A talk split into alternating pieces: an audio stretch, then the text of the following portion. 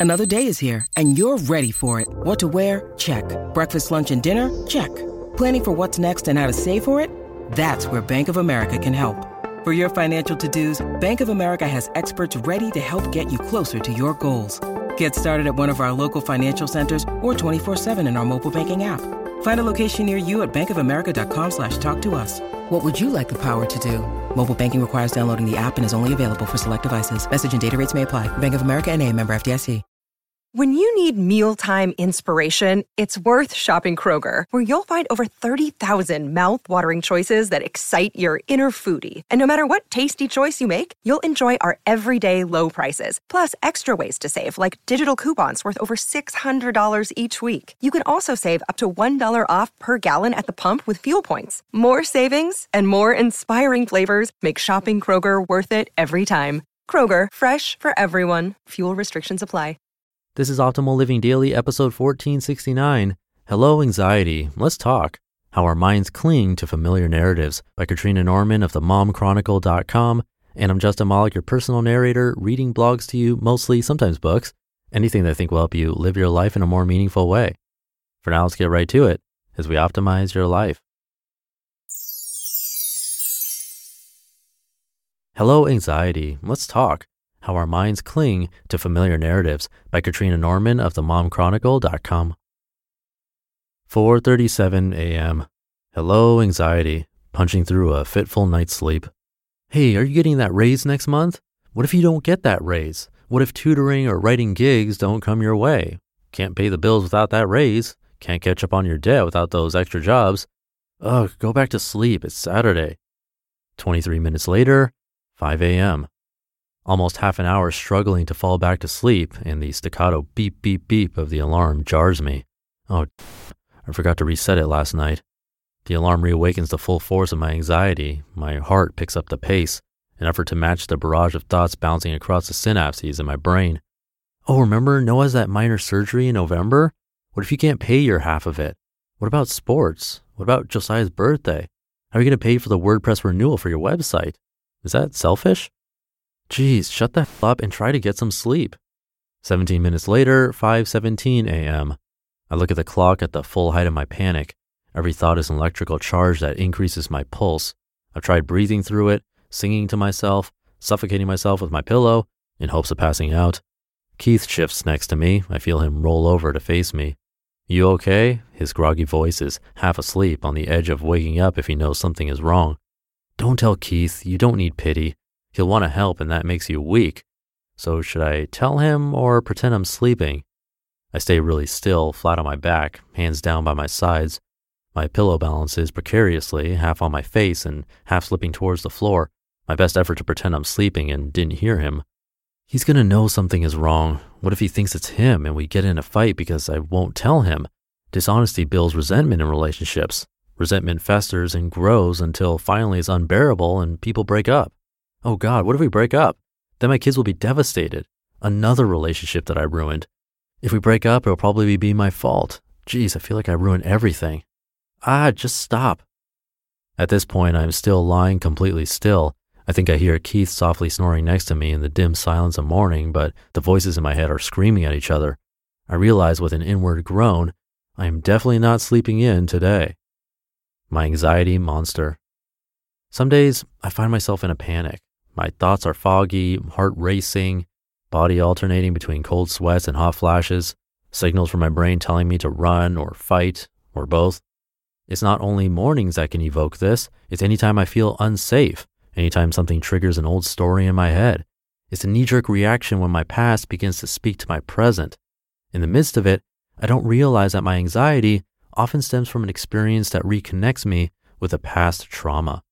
In those moments, I'm in full doomsday mode over little things like a friend not calling back or not finding my car keys. Remember that one time you couldn't find your car keys and you were trying to get away from your drunk boyfriend? My mind becomes a blank canvas and I paint a frenzied nightmare across it, a terror that seems all too real because of my past, an all too familiar narrative. What makes it worse? Number one, judgment. I used to judge myself, I used to tell myself that I wasn't allowed to be anxious. You can't feel this way. There isn't any reason for it. You aren't strong and independent. This makes you look weak. Why can't you just get over it? I began to notice that trying to strangle the anxiety out of me only transformed it into a cornered animal. The struggle was imminent, and anxiety could fight it out like a lion. I always lost. Number two, predictions. Anxiety is really good at predicting impending disaster. You couldn't find your car keys? Well, you'll find them late, speed to work, get in an accident, end up comatose in the hospital. Your disabled mother won't be able to take care of herself, so she will end up in a nursing home. All of your belongings will be sold at auction after your landlord evicts you. If you wake up, you'll be homeless, jobless, and unable to pay your hospital bills. I'm serious, anxiety can take you places you never wanted to go. It's a snowball on a never ending, white capped mountain. Curiosity to the rescue. About a year ago, my panic attacks progressed to the point they almost immobilized me. As I shared this with a good friend of mine, she mentioned a phrase that she often uses Isn't that curious? It was a small question that really became a mantra for me. When I started feeling anxious, I would ask that question and sit with it for a while. I found the more I became curious, the less my anxiety seemed to push back. I became aware that the source wasn't something that happened in that moment. It was my historical narrative speaking to my present situation.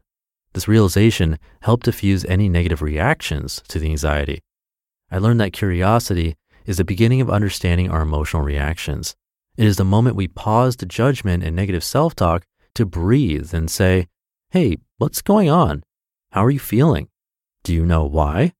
Let's talk about it when you're ready. It's a chance to start a dialogue with ourselves. Steps to diffusing anxiety. Step one, create space. Give the anxiety some breathing room. Be gently curious. Breathe slowly and tell yourself it's okay to feel this way. Accept the emotion and accept that you don't have to do anything with it. Step two, identify the emotion. Ask yourself how you're feeling. Identify the emotion that is bringing you discomfort. When I woke up in a panic about money, I later realized I was feeling intense fear. Step three, consider the source. Push a little deeper. Ask yourself what triggered this and why. I began to understand that money was a trigger for me. I worried that I wouldn't have enough because I had been in many situations in my life where I felt abandoned by my family and significant others. Money was just a symbol for my feelings of betrayal and abandonment. In step four, reality check. Bring yourself back to reality by finding things in the present to ground you. I love the following advice from Green Life Psychology.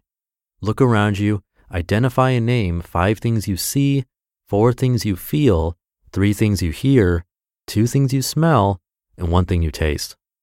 Sometimes the answers aren't readily available as to why we feel the way we feel, but as we practice steps one through three, we will begin to see patterns emerge. Once we are open to the conversation, we find our growing edges, and anxiety doesn't have to immobilize us anymore. You just listened to the post titled, Hello Anxiety, Let's Talk How Our Minds Cling to Familiar Narratives by Katrina Norman of themomchronicle.com. Look, Bumble knows you're exhausted by dating. All the must not take yourself too seriously and 6 1 since that matters. And what do I even say other than hey? well, that's why they're introducing an all new Bumble with exciting features to make compatibility easier, starting the chat better, and dating safer. They've changed, so you don't have to. Download the new Bumble now. Many of us have those stubborn pounds that seem impossible to lose, no matter how good we eat or how hard we work out. My solution is PlushCare. PlushCare is a leading telehealth provider with doctors who are there for you day and night to partner with you in your weight loss journey. They can prescribe FDA-approved weight loss medications like Wegovy and Zepbound for those who qualify.